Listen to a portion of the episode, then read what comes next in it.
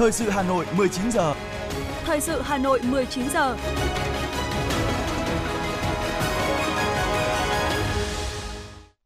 Bây giờ là chương trình thời sự buổi tối của Đài Phát thanh và Truyền hình Hà Nội. Chương trình có những nội dung chính sau đây. Đại sứ quán Việt Nam tại Nhật Bản họp bàn điều phối công tác hỗ trợ cộng đồng sau động đất. Huyện Phúc Thọ lấy ý kiến người dân về quy hoạch vùng huyện đến năm 2030. Kiểm tra thanh tra về bảo hiểm xã hội với 600 đơn vị tại Hà Nội trong năm 2024. Trong phần tin thế giới có những tin chính. Philippines để ngỏ các nỗ lực ngoại giao với Trung Quốc tại Biển Đông. Lực lượng Hezbollah ở Liban tiến hành đợt tập kích tên lửa lớn chưa từng có sang lãnh thổ Israel. Sau đây là nội dung chi tiết.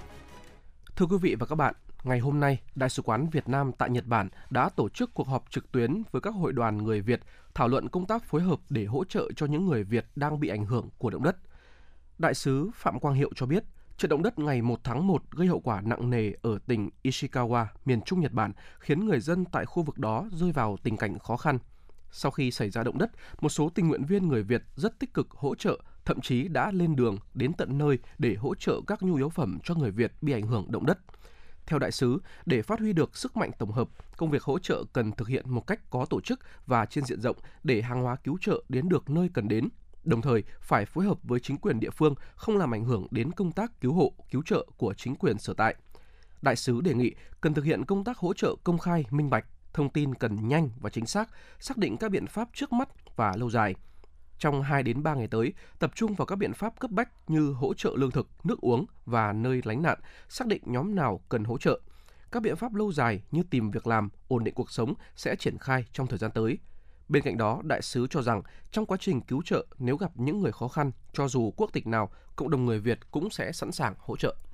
Ủy ban nhân dân thành phố Hà Nội đã đồng ý chủ trương giao 9 huyện, trong đó có huyện Phúc Thọ, lập đồ án xây dựng quy hoạch vùng huyện đến năm 2030, tầm nhìn đến năm 2050 để bảo đảm tiến độ, chất lượng và thực hiện đúng trình tự lập quy hoạch theo quy định. Ủy ban nhân dân huyện Phúc Thọ thông báo niêm yết và lấy ý kiến các cơ quan, tổ chức, cá nhân và đại diện cộng đồng dân cư đối với đồ án. Thời gian niêm yết là 40 ngày từ ngày 5 tháng 1 đến ngày 14 tháng 2 năm 2024 tại trụ sở Bộ phận tiếp nhận và trả kết quả giải quyết thủ tục hành chính huyện Phúc Thọ, các xã, thị trấn trên địa bàn huyện, đồng thời được công khai trên cổng thông tin điện tử của huyện. Ủy ban Nhân dân huyện Phúc Thọ đề nghị Ủy ban Mặt trận Tổ quốc huyện và các tổ chức chính trị xã hội quan tâm tham gia góp ý bằng văn bản và phiếu xin ý kiến, các xã, thị trấn tổ chức thông tin thường xuyên về việc lấy ý kiến để người dân được biết, tham gia đóng góp ý kiến.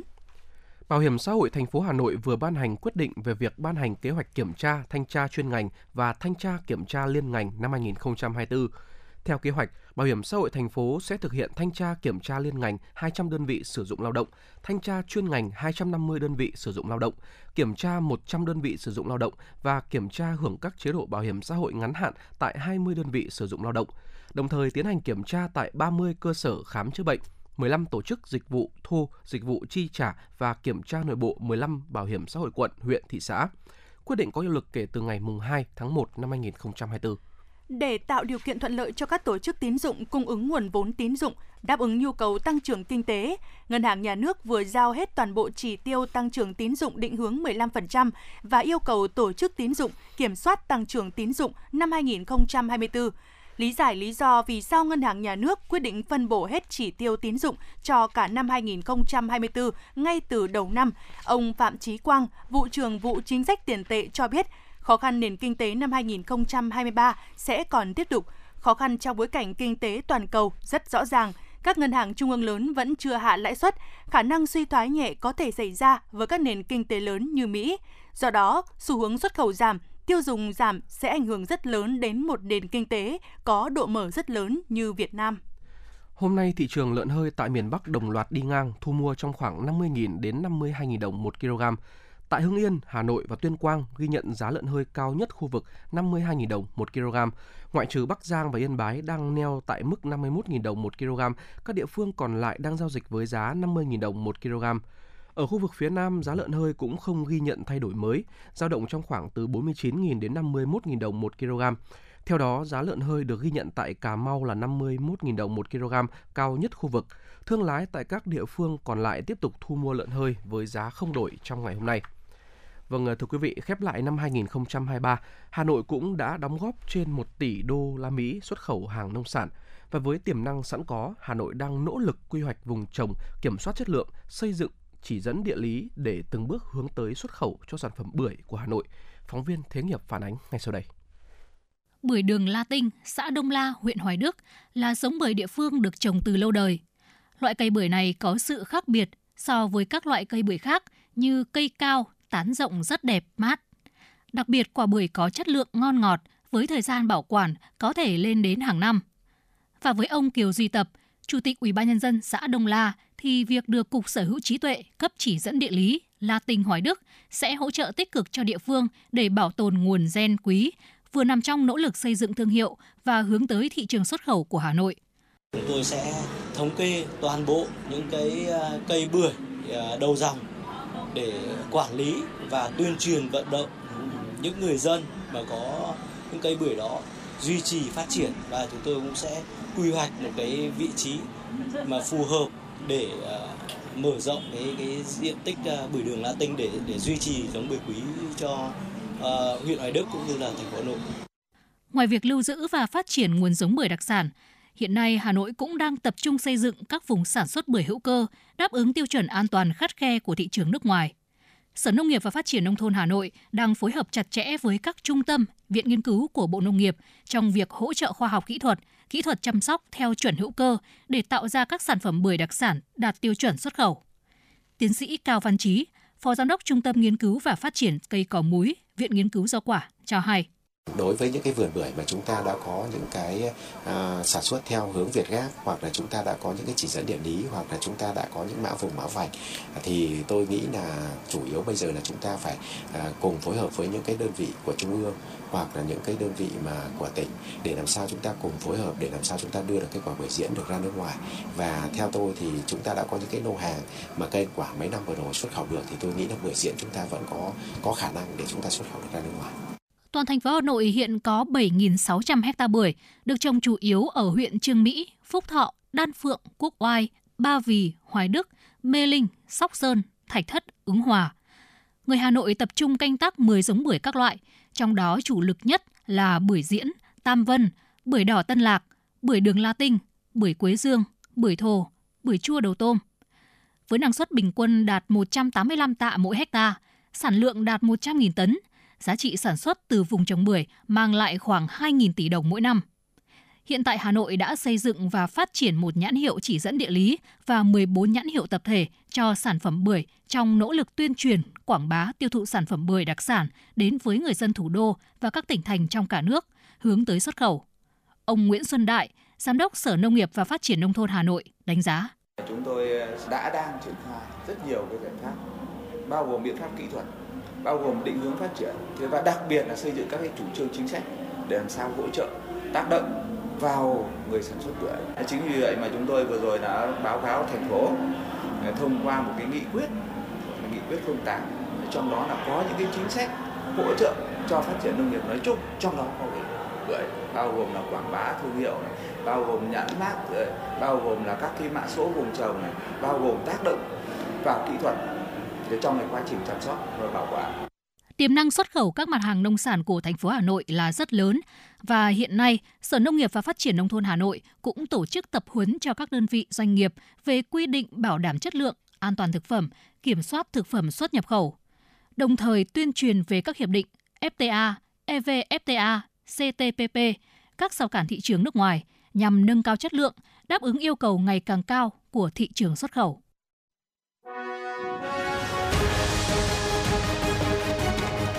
Thời sự Hà Nội, nhanh, chính xác, tương tác cao. Thời sự Hà Nội, nhanh, chính xác, tương tác cao.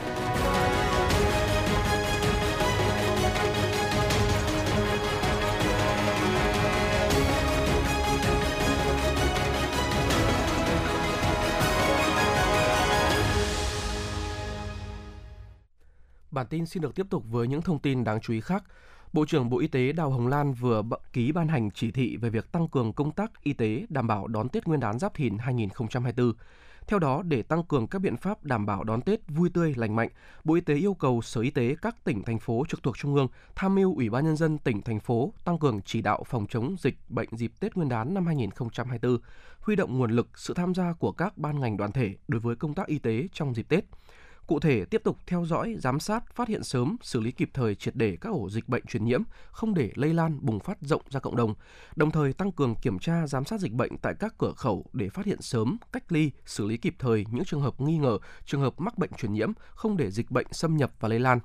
Bộ Y tế cũng yêu cầu ngành y tế các địa phương phân công cán bộ trực 24 trên 24 giờ trong thời gian nghỉ Tết, đồng thời xây dựng phương án sẵn sàng ứng phó với các tình huống của dịch bệnh theo phương châm 4 tại chỗ, chuẩn bị đầy đủ hóa chất, trang thiết bị, phương tiện và nhân lực đảm bảo đáp ứng các yêu cầu về phòng chống dịch bệnh trên địa bàn. Mặt khác, tăng cường kiểm tra, giám sát, theo dõi việc triển khai công tác phòng chống dịch bệnh trong thời gian nghỉ Tết.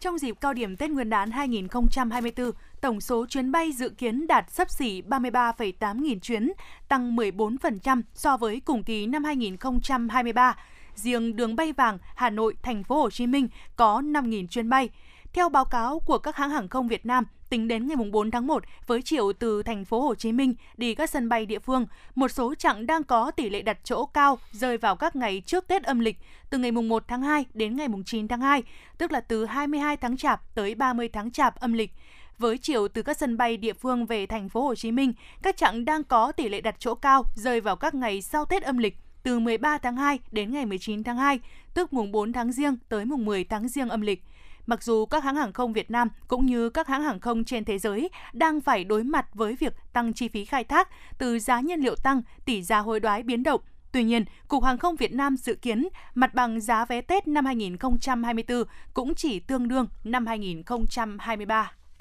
Kỳ thi tốt nghiệp trung học phổ thông năm 2024 là kỳ thi cuối cùng dành cho thí sinh học chương trình giáo dục phổ thông năm 2006. Do vậy, năm nay được dự đoán sẽ có số lượng thí sinh tự do tăng vọt với tỷ lệ cạnh tranh rất cao.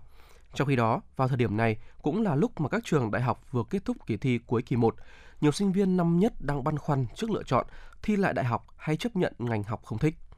Muộn còn hơn sai, thay đổi ngành học, thi lại giờ đây được nhiều các bạn trẻ ví như nhảy việc – vào thời điểm này, khi học kỳ 1 ở nhiều trường vừa kết thúc, trên các hội nhóm dành cho sinh viên không khó để bắt gặp những bài viết xin tư vấn, bộc bạch về việc muốn nghỉ học hoặc bảo lưu kết quả học tập. Nhiều giảng viên đại học cho hay không xác định được mục tiêu của mình là lý do hàng đầu mà nhiều sinh viên không đầu tư, chú trọng đến việc học.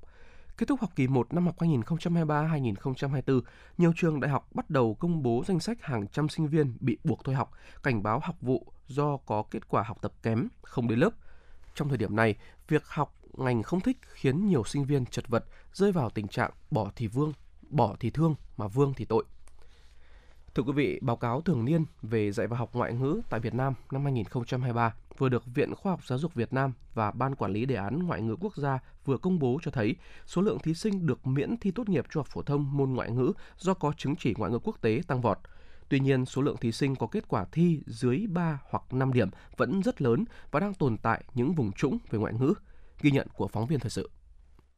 Theo báo cáo thường niên về dạy và học ngoại ngữ tại Việt Nam năm 2023, nếu năm 2021 cả nước có hơn 28.600 thí sinh tham dự kỳ thi tốt nghiệp trung học phổ thông được miễn thi môn ngoại ngữ do sở hữu chứng chỉ quốc tế, thì năm 2023 tăng lên trên 46.600 thí sinh. Tiến sĩ Nguyễn Thị Mai Hữu, Ban Quản lý Đề án Ngoại ngữ Quốc gia cho biết, những thí sinh sở hữu chứng chỉ ngoại ngữ quốc tế theo quy chế thi tốt nghiệp trung học phổ thông được quy đổi 10 điểm. Nếu điểm số này được cộng vào kết quả thi tốt nghiệp trung học phổ thông môn tiếng Anh thì điểm trung bình môn thi này sẽ được cải thiện thêm. Phân tích thêm về phổ điểm thi tốt nghiệp trung học phổ thông môn tiếng Anh trong 3 năm gần đây, tiến sĩ Nguyễn Thị Mai Hữu cho biết,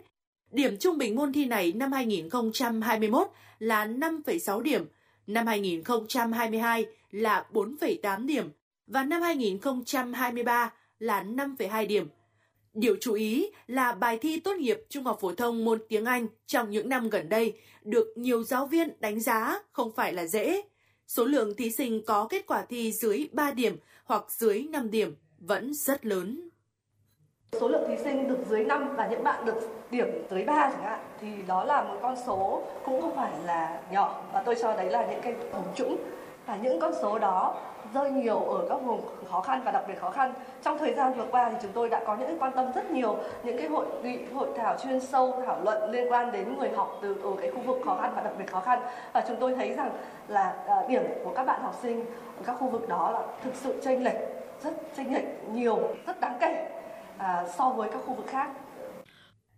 Với chương trình giáo dục phổ thông 2018, năm học 2023-2024, 100% học sinh khối 3 và khối 4 đã được học chương trình mới. Đối với giáo viên, đến năm học 2022-2023, 84% giáo viên tiếng Anh các bậc học phổ thông đạt yêu cầu về năng lực ngoại ngữ để triển khai chương trình ngoại ngữ mới. Trong đó, cấp tiểu học là 84%, trung học cơ sở là 87%, trung học phổ thông là 77%.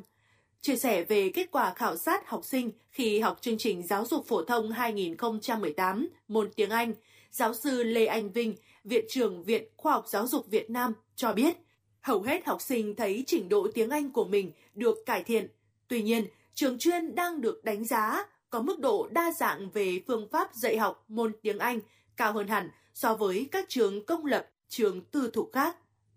73% giáo viên tham gia khảo sát thì tự đánh giá mình là đáp ứng tốt và rất tốt các yêu cầu đặt ra đối với giáo viên giảng dạy môn ngoại ngữ. Tuy nhiên thì phần lớn giáo viên đều chia sẻ rằng họ tự tin vào năng lực, kỹ năng dạy đọc và viết hơn so với những cái năng lực như là nghe và nói. Điều này cũng là một câu chuyện thực tế và chúng ta cũng cần phải có những cái thảo luận rất là chuyên sâu về vấn đề những cái giải pháp trong thời gian tới. Đánh giá về chương trình giáo dục phổ thông 2018 môn tiếng Anh, giáo sư Lê Anh Vinh cho rằng yêu cầu của chương trình tương đối cao so với học sinh ở những vùng khó khăn. Vì vậy, để triển khai tốt chương trình, cần có sự linh hoạt, tiếp cận giảng dạy theo bậc trình độ thực tế của học sinh.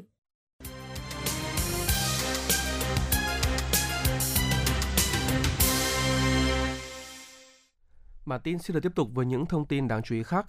Cho năm 2024, thành phố Hà Nội sẽ tập trung giải quyết từ 8 đến 10 điểm ùn tắc giao thông và hạn chế ùn tắc kéo dài trên 30 phút. Để giải quyết các điểm ùn tắc, thành phố Hà Nội đã thống nhất phương án điều chỉnh tổ chức giao thông, phân loại để xử lý những vị trí ùn tắc theo nhóm nguyên nhân. Trước đó vào năm 2023, Hà Nội có tổng 37 điểm ùn tắc giao thông, gồm 10 điểm phát sinh mới và 27 điểm tồn tại cũ. Để giải quyết ùn tắc cục bộ, trong năm qua, thành phố Hà Nội đã điều chỉnh tổ chức giao thông 48 tuyến đường và nút giao. Theo ông Nguyễn Vũ Hải, Phó Cục trưởng Cục Đăng kiểm Việt Nam, thống kê năm 2023, các đơn vị đăng kiểm trên cả nước đã kiểm định gần 4,8 triệu lượt xe cơ giới đang lưu hành. Trong đó, hơn 3,71 triệu lượt phương tiện đạt tiêu chuẩn an toàn kỹ thuật và bảo vệ môi trường, có gần 1,1 triệu lượt phương tiện không đạt phải bảo dưỡng, sửa chữa, điều chỉnh để kiểm định lại – Hiện có 270 trên 288 trung tâm chi nhánh đăng kiểm đang hoạt động trên toàn quốc với 439 trên 537 dây chuyền kiểm định, chiếm khoảng 81,8% năng lực kiểm định toàn hệ thống năm 2022 công tác kiểm định xe cơ giới đang lưu hành tiếp tục được duy trì, đáp ứng nhu cầu của người dân, doanh nghiệp và nhiệm vụ quản lý nhà nước về an toàn kỹ thuật và bảo vệ môi trường phương tiện cơ giới đường bộ. Đến nay, Cục Đăng kiểm Việt Nam cơ bản hoàn thành các mục tiêu, nhiệm vụ đề ra trong năm 2023, đáp ứng nhu cầu đăng kiểm phương tiện, thiết bị của người dân, doanh nghiệp, từng bước lấy lại niềm tin của nhân dân, được xã hội đồng tình ủng hộ. Từ ngày 15 tháng 6 năm 2022, các địa phương trên cả nước bắt đầu áp dụng phần mềm 120 kịch bản mô phỏng các tình huống gây mất an toàn giao thông vào học và thi giấy phép lái xe dù ngay khi bắt đầu đưa vào phần thi sát hạch cấp giấy phép lái xe, nội dung này đã bị phản đối mạnh mẽ, nó vẫn tiếp tục kéo dài và ngày càng cho thấy rõ sự bất cập. Mục đích của học phần mô phỏng là nhằm giúp cho người học nhận biết được các tình huống tiềm ẩn gây nguy cơ mất an toàn giao thông thường gặp, các nguy cơ tiềm ẩn tai nạn khi tham gia giao thông ở trên đường bộ trong các điều kiện khác nhau, tạo ý thức phản xạ cho người học nhận biết, phân tích và xác định từng giai đoạn xảy ra trong một tình huống giao thông,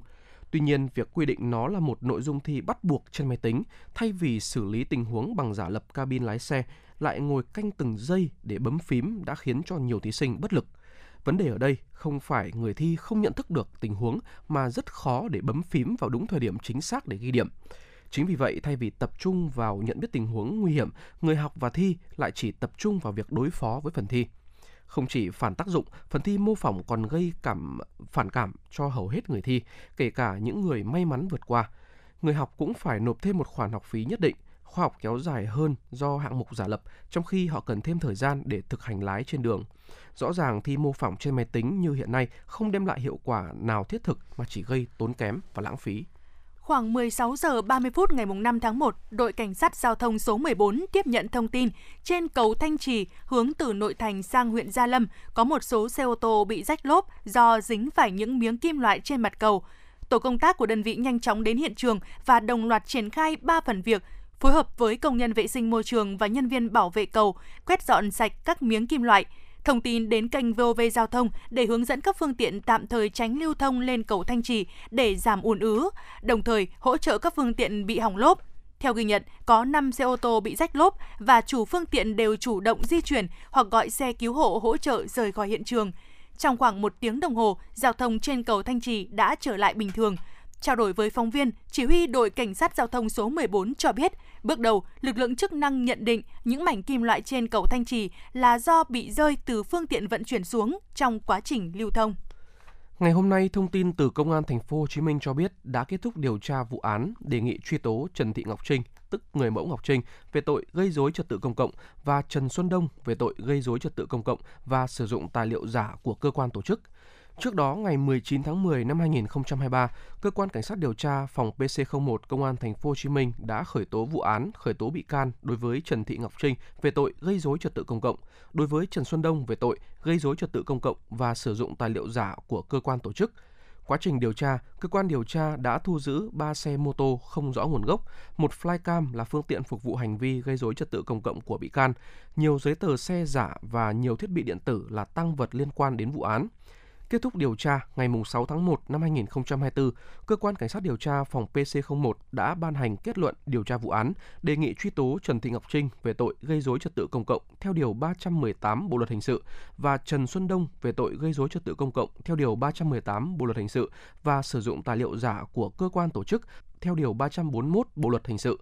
Quá trình làm việc với cơ quan công an, Trần Thị Ngọc Trinh, Trần Xuân Đông đã nhận thức được hành vi vi phạm pháp luật của bản thân, bày tỏ mong muốn nhận được sự khoan hồng của pháp luật.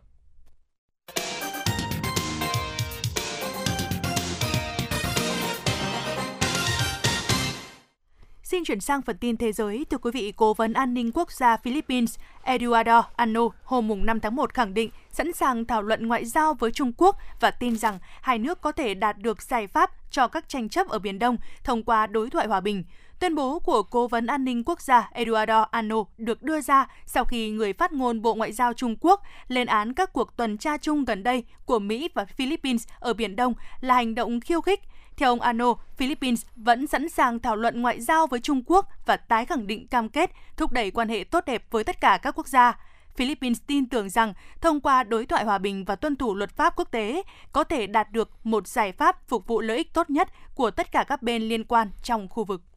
Sáng nay, lực lượng Hezbollah ở Liban tiến hành đợt tập kích tên lửa lớn chưa từng có sang lãnh thổ Israel.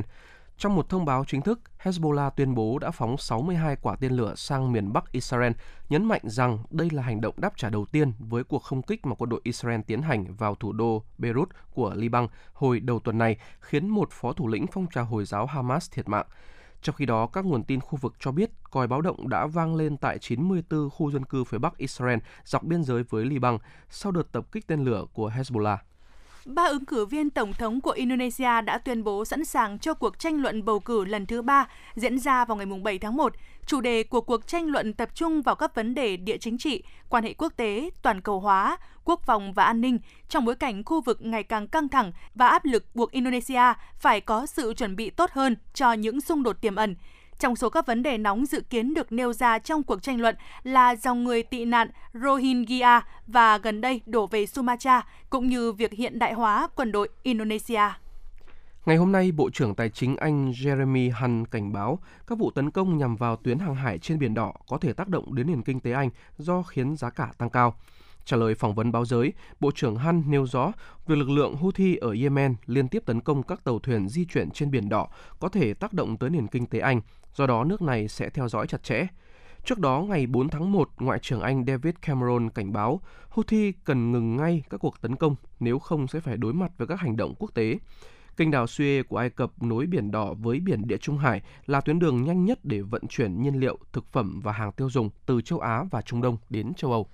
Tại Mỹ, trong tháng 12 năm 2023 đã có thêm 216.000 việc làm mới, thông tin từ Cục Thống kê Lao động Mỹ vừa công bố. Con số này cao hơn nhiều so với mức dự báo 170.000 việc làm mới và tỷ lệ thất nghiệp không thay đổi so với tháng trước, ở mức 3,7%. Những ngành nghề tạo nhiều việc làm nhất tại Mỹ trong tháng 12 vừa qua là các cơ quan hành chính với 52.000 việc làm mới, y tế và chăm sóc sức khỏe, trợ giúp xã hội và xây dựng, ngành hàng không Mỹ tạo thêm 4.000 việc làm mới, nhưng tính chung ngành vận tải kho bãi của Mỹ mất 23.000 việc làm. Chính phủ Indonesia đang xem xét mở rộng chính sách nhập cảnh miễn thị thực cho du khách từ hơn 20 nước nữa nhằm tăng số lượng khách du lịch, thúc đẩy tăng trưởng kinh tế. Bộ trưởng Du lịch và Kinh tế sáng tạo Indonesia, ông Sandiaga Uno cho biết, ngành du lịch nước này sẽ tăng trưởng mạnh với doanh thu có thể lên tới 25 tỷ đô la Mỹ khi triển khai rộng rãi chính sách miễn thị thực cho người nước ngoài. Chưa kể đến các quốc gia sẽ được miễn visa trong thời gian tới, Indonesia đã là một trong những nước thân thiện hàng đầu thế giới khi nước này đã miễn thị thực cho du khách đến từ 169 quốc gia và vùng lãnh thổ. Cơ quan dịch vụ di cư của chính phủ Kenya cho biết đợt khách miễn thị thực đầu tiên đến từ thủ đô Addis Ababa đã hạ cánh xuống thủ đô Nairobi và dự báo sẽ có thêm nhiều người đến trong những ngày tới. Bộ trưởng nhập cư và dịch vụ công dân, ông Julius Bitok khẳng định yêu cầu về thị thực được dỡ bỏ đối với toàn bộ khách du lịch đến Kenya dù mang quốc tịch nào. Theo hệ thống mới này, du khách có thể đăng ký qua mạng để được cấp phép du lịch điện tử và chỉ trả một khoản phí 30 đô la Mỹ. Cảnh sát Bangladesh cho biết 5 người đã thiệt mạng sau khi tàu hỏa chở khách bốc cháy trong ngày 5 tháng 1 và nghi ngờ đây là vụ phóng hỏa nhằm gây bất ổn trước thềm cuộc tổng tuyển cử vào ngày 7 tháng 1 tới. Theo nguồn tin từ lực lượng cứu hỏa, bốn toa tàu Benapol Express đã bốc cháy khi tàu này đang đi trên đường từ thành phố Jessore, miền Tây Bangladesh đến thủ đô Dhaka. Trong khi đó, các nhân chứng cho biết đoàn tàu bốc cháy tại khu vực Gopi Park, cách ga chính ở thủ đô Dhaka không xa. Cảnh sát nghi ngờ vụ cháy là hành động phá hoại nhưng không cho biết thêm chi tiết.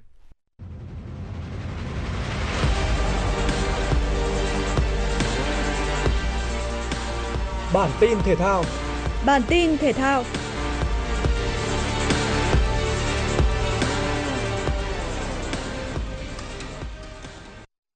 Tottenham có trận tiếp đón Burnley trong khuôn khổ vòng 3 Cúp FA. Đây là trận đấu mà huấn luyện viên Postecoglou không có sự phục vụ của đội trưởng Son Heung-min do anh bận tập trung cùng đội tuyển Hàn Quốc dự Asian Cup 2023. Bước vào trận đấu, chiến lược gia người Australia cho thấy sự quyết tâm giành chức vô địch khi tung ra đội hình mạnh nhất. Tuy nhiên, dù đối đầu với đội bóng đang được đánh giá kém xa về trình độ, nhưng đội chủ nhà không thể đưa bóng vào lưới đối phương trong phần lớn thời gian của trận đấu. Phải đến phút thứ 78, Boro đoạt được bóng khi đối thủ định phản công nhanh, sau vài nhịp di chuyển, hậu vệ mang áo số 23 ngắm nghía rồi tung cú đá bằng chân phải. Bóng đi liệng, găm thẳng vào góc xa của môn Burnley, khiến thủ thành đội khách chỉ còn biết đứng trôn chân bất lực. Bàn thắng duy nhất này đưa Tottenham giành 3 điểm trọn vẹn để giành vé đi tiếp. Barcelona đã có trận thắng ngược 2-1 trước Las Palmas ở vòng 19 La Liga vừa qua. Đây cũng là trận đấu mà huấn luyện viên Xavi của Barcelona không giữ được bình tĩnh và có phản ứng gay gắt trước những quyết định của trọng tài. Cụ thể, phút 23, Roberto đã bị cầu thủ của Las Palmas phạm lỗi và ngã vào trong vòng cấm. Tuy nhiên, trọng tài không cho rằng đó là pha phạm lỗi. Roberto phản ứng giận dữ và phải nhận thẻ vàng. Quyết định này khiến huấn luyện viên Xavi liên tục có những hành động và lời nói thể hiện sự phản đối và công kích đối với trọng tài ở khu vực cabin kỹ thuật. Việc thiếu kiềm chế khiến nhà cầm quân 43 tuổi phải đối mặt với án phạt từ phía ban tổ chức. Rất có thể ông sẽ bị cấm chỉ đạo ở trận tiếp theo của Barcelona Ngoài ra, Xavi cũng đang phải chịu áp lực rất lớn khi đội bóng xứ Catalan đang có những kết quả không tốt trong thời gian qua. Đối đầu với Jordan Thompson ở tứ kết giải quần vợt Brisbane International 2024, Rafael Nadal khởi đầu thuận lợi khi thắng đối thủ 7 năm ở set 1. Sang set thứ hai, những lần giao bóng ổn định với tỷ lệ ghi điểm 73% giúp Nadal giữ thế chủ động trước đàn em. Tay vợt người Tây Ban Nha chỉ một lần đối mặt Brett trong set 2 nhưng cứu thành công. Bên kia lưới, Thompson phải trải qua set đấu thứ hai đầy vất vả anh phải cứu ba breakball ở game 4, match ball ở game 10. Tay vợt Australia chơi quyết tâm và thường thoát hiểm nhờ cú giao bóng tốt và thành công đưa Nadal vào loạt tiebreak. Ở loạt đấu này, Nadal vẫn có lợi dẫn khi thắng liền 2 điểm đỡ bóng. Tuy nhiên, anh sau đó lỡ hai match ball ở điểm 6-4. rồi thua ngược 6-8 khi Thompson chơi liều lĩnh với hàng loạt cú đánh nặng nề về hai góc. Sự hưng phấn có được từ loạt tiebreak giúp tay vợt chủ nhà áp đảo Nadal đầu set 3 và sớm thắng game đỡ bóng. Nadal bị dẫn 1-4 rồi tiếp tục nỗ lực bám đuổi nhưng không thể kiếm được break point nào trong set cuối và chấp nhận thất bại 3-6. Trung cuộc, Nadal nhận thất bại 1-2 trước đối thủ. Đây cũng là trận thua đầu tiên của tay vợt này khi đánh đơn trở lại sau 349 ngày. Trung tâm Dự báo Khí tượng Thủy văn Quốc gia thông tin, dự báo thời tiết khu vực Hà Nội nhiều mây, đêm và sáng sớm có mưa phùn và sương mù, sau có mưa nhỏ vài nơi, gió đông đến đông nam cấp 2, cấp 3, đêm và sáng sớm trời rét, nhiệt độ thấp nhất từ 18 đến 20 độ, nhiệt độ cao nhất từ 24 đến 26 độ. Quý vị và các bạn vừa nghe chương trình thời sự của Đài Phát thanh và Truyền hình Hà Nội, chỉ đạo nội dung Nguyễn Kim Khiêm, chỉ đạo sản xuất Nguyễn Trung Sơn, cố vấn chương trình Uông Ngọc Dậu, chịu trách nhiệm tổ chức sản xuất Lê Xuân Luyến, chịu trách nhiệm kỹ thuật Phạm Lê Minh, tổ chức sản xuất Kim Oanh cùng phát thanh viên Tuấn Hiệp Thúy Hằng, kỹ thuật viên Kim Thoa thực hiện. Xin kính chào tạm biệt và hẹn gặp lại quý vị trong các chương trình thời sự sau.